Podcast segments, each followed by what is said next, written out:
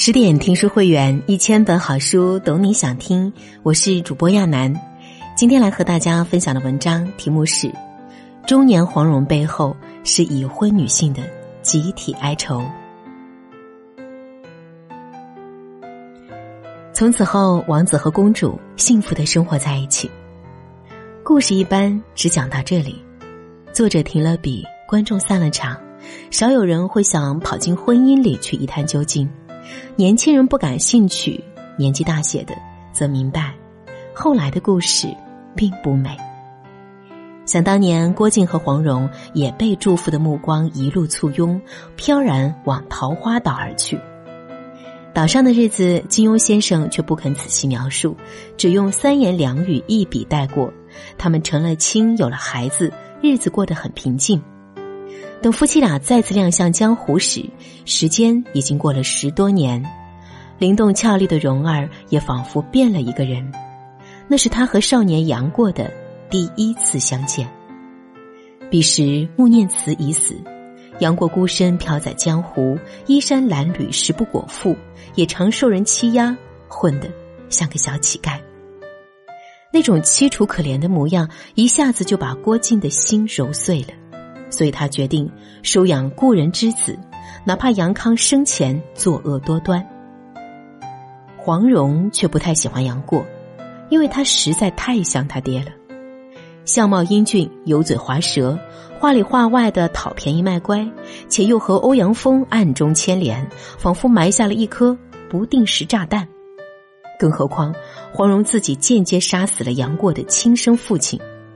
把小杨过带在身边，多少有些养虎为患的可能。总而言之，杨过的一言一行都会把黄蓉带回不愉快的从前去。可又不便违逆丈夫的侠义之心，最后只得心不甘情不愿的接纳，同时又不动声色的耍了个小心眼儿。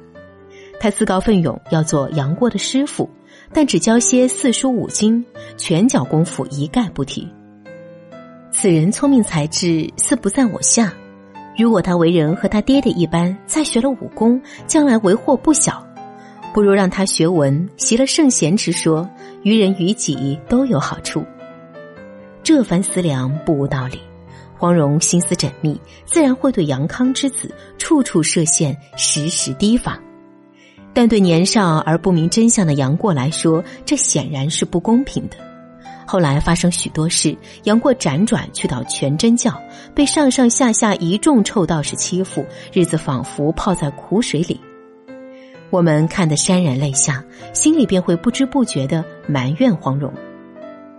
为人妻、为人母的黄蓉，真的不太讨读者的喜欢。那时候，郭靖打算把郭夫许配给杨过，黄蓉一听，立刻脸色大变。我不答应，富儿怎么能许配给这小子？瞧他将来能不能有出息再说吧。若干年后，杨过在英雄大会上出尽风头，击退金轮法王师徒，郭靖欣喜至极，便在庆功宴上再次提起结亲之事。这回黄蓉的态度软和许多，对杨过改观不少，自然也允了这桩婚事。过儿人品武功都好，我也是欢喜的紧呢。俨然是一副嫌贫爱富的丈母娘嘴脸，与当年那个不顾一切去追寻爱情的蓉儿判若两人。谁料此时的杨过已对小龙女情根深重，张口便要娶姑姑为妻，徒弟和师傅产生了男女之情，大约就是男学生与自己的女老师相爱。今时今日仍觉得惊世骇俗，更何况礼教森严的宋朝。也是黄蓉劝退了小龙女，她动之以情，晓之以理，仔细分析了一番利弊关系，最后竟把小龙女逼得悄然离去。看到这里，读者们不由得眼倦叹息：“唉，黄蓉变了，从前不是这样的。当年她离家出走，闯荡江湖，与早有婚约的郭靖两情相悦，可父亲反对，江南七怪也把她骂作小妖女，她浑不在意。”夫妇自夫妇，情爱自情爱，小小脑筋之中哪有过什么贞操节烈的念头？少女时代的黄蓉也曾不惧世俗，只把自己的内心感受放在第一位，根本不在乎他人的眼光看法，和小龙女倒有几分相似。但十几年过后，黄蓉的世界观和价值观都已经被江湖重新塑造过了。她由一个无拘无束的小妖女，进化为了端正庄严的郭夫人，自然而然的接受并主动维护主流价值观，乃至成为所谓的封建卫道士。这或许。就是成熟的代价。讲真，黄蓉并非完人。其实，在《射雕英雄传》中，她的小心眼和护短就已初见端倪。可大部分读者都会有选择的忽略了女主角的性格瑕疵。到了《神雕侠侣》中，主角光环已然褪去，黄蓉的聪明也就被解读为精明，那些小计谋、小心眼儿也通通被视作狡诈，多少会有些面目可憎。还有就是，她嫁了人，当了妈，眼里想的、心上装的都渐渐变多，灵气自然也在渐渐消退。婚姻和家庭极容易抹去一个女人的轻盈。有些细节发生在英雄大会之前，当时呢，黄蓉已经怀上了龙凤胎，身子大不如前。郭靖劝她把丐帮的大小事务都交给鲁有脚，好腾出精力来专心养胎。黄蓉却回答。丐帮之事，我本来就没多操心，倒是富二的终身，好叫我放心不下。对那个被自己惯出来的骄纵大女儿，黄蓉简直操碎了心。平日里咋咋呼呼、刁蛮任性也就罢了，可她作死起来，竟然挥剑砍下了杨过的一只手臂。当爹的郭靖恩怨分明、性情耿直，即刻便要斩下女儿的手臂，向杨过谢罪。当娘的黄蓉自然不肯，她从丈夫手中夺过女儿，马不停蹄的找地方安置，然后满腹愁绪的思索该怎样调解矛盾，既能够平息丈夫的怒火，又能够护女儿周全。在这一段中，黄蓉的表现坐实了护短罪名，其形象人设似乎也在全面崩塌。可那些做了母亲的女人们啊，却都啧啧一叹。那是他身上掉下来的一块肉啊！当妈的，谁不是把女儿的安危放在首位？那一瞬间，什么江湖恩义大道理，都只能够先靠边站，先救下孩子再说。身为母亲，这是一种与生俱来的本能，哪怕它不那么正确，哪怕此举会招致千夫所指。杨绛先生有言。我最大的功劳是保住了钱钟书的淘气和痴气，这句话几乎能够严丝合缝的套用在黄蓉身上。中年的郭靖依然不改天真少年气，为人淳朴，待人真诚，不见一丝油腻气息。见了杨过，恨不能掏出一颗心来，把满腔情意都真诚奉上。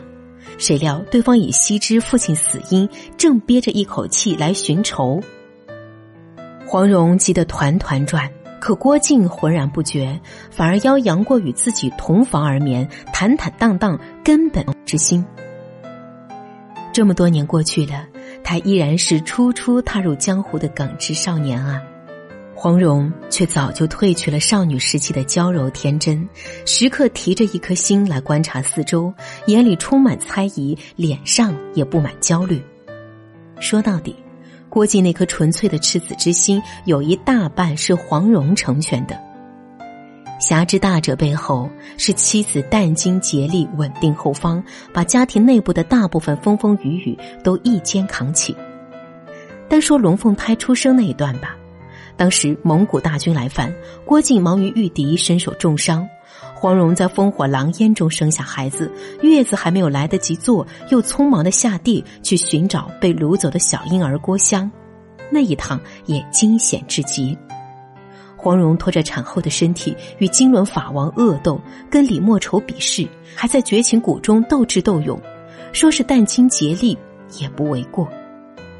小龙女全心全意只是深爱杨过，黄蓉的心儿却分作了两半。一半给了丈夫，一半给了儿女。女人一旦有了家，就生出软肋与盔甲，免不了要与生活命运缠斗，便会隐约露出些狼狈不堪来。黄蓉的身不由己，几乎是已婚女裸裸的写照。操心丈夫孩子，打点丐帮事务，还得关心女儿的情感状态和终身大事。一千多年后，江湖变为职场，刀光剑影隐藏到了言笑晏晏中。黄蓉们扔掉了长剑，卸下戎装，但又拿起另一种武器，奔波在另一个战场。据说许多人都不太喜欢中年黄蓉。当少女感远去，黄蓉也在不知不觉间沦为贾宝玉口中的鱼眼珠，不如从前那般光彩照人，甚至还有些面目可憎。但恕我直言，怀抱此种想法的人其实很肤浅，因为他们也犯了一种名叫少女崇拜的病，只肯拿眼睛去看年轻女孩的娇俏明媚，却从不用心去感受成熟女性的别样魅力。黄蓉这个角色横跨金庸两部剧作，完成了一个女人从成长到成熟的全过程，所以她的身上不可能永远都是少女的纯真。所谓护短、狡诈与精明世故，就如悄悄爬上额头的皱纹那般，是岁月对人类的必然作用。或许不那么光鲜可爱，但却是真实的人生与人性。只有深刻理解过婚姻和生活的人，才能从中年黄蓉身上看到悲哀，却又从悲哀中品出难得与美好。更何况黄蓉也并非平庸妇女，守卫襄阳时挺着孕肚的她大义凛然。靖哥哥，是襄阳城要紧，还是你我的情爱要紧？是你身子要紧，还是我的身子要紧？金庸写江湖事。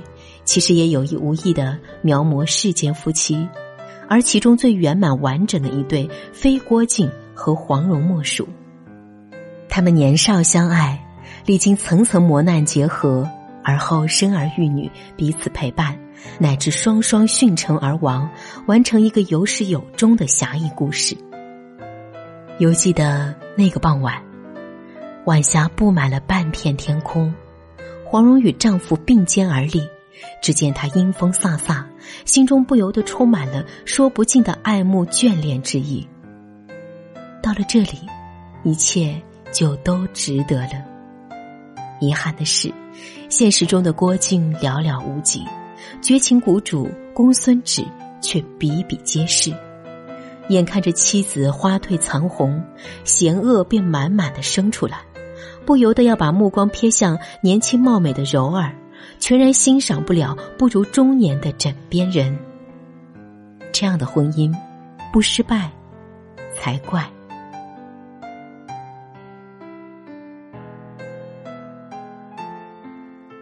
更多美文，请继续关注十点读书，也欢迎把我们推荐给你的朋友和家人，一起在阅读里成为更好的自己。我是亚楠，祝你晚安。